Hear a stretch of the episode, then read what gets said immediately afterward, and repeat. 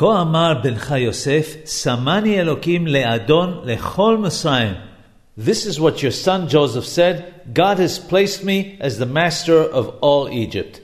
Come down to me, do not delay. It's possible that this is a hint to Yaakov Abinu alav shalom not to be concerned that by going down to Egypt they might become assimilated, because God promised Abraham Abinu alav shalom that they would go to a land that is not their own and will be oppressed. But after that, they would leave with great wealth. In fact, there was no wealth in Egypt.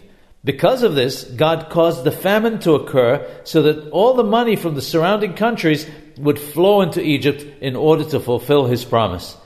Joseph is telling his father that God made him the master over all Egypt and that as part of his position, he gathers all the money and fills the treasure houses. This must therefore be the preparation of the Rechush Gadol, this great treasure that God promised.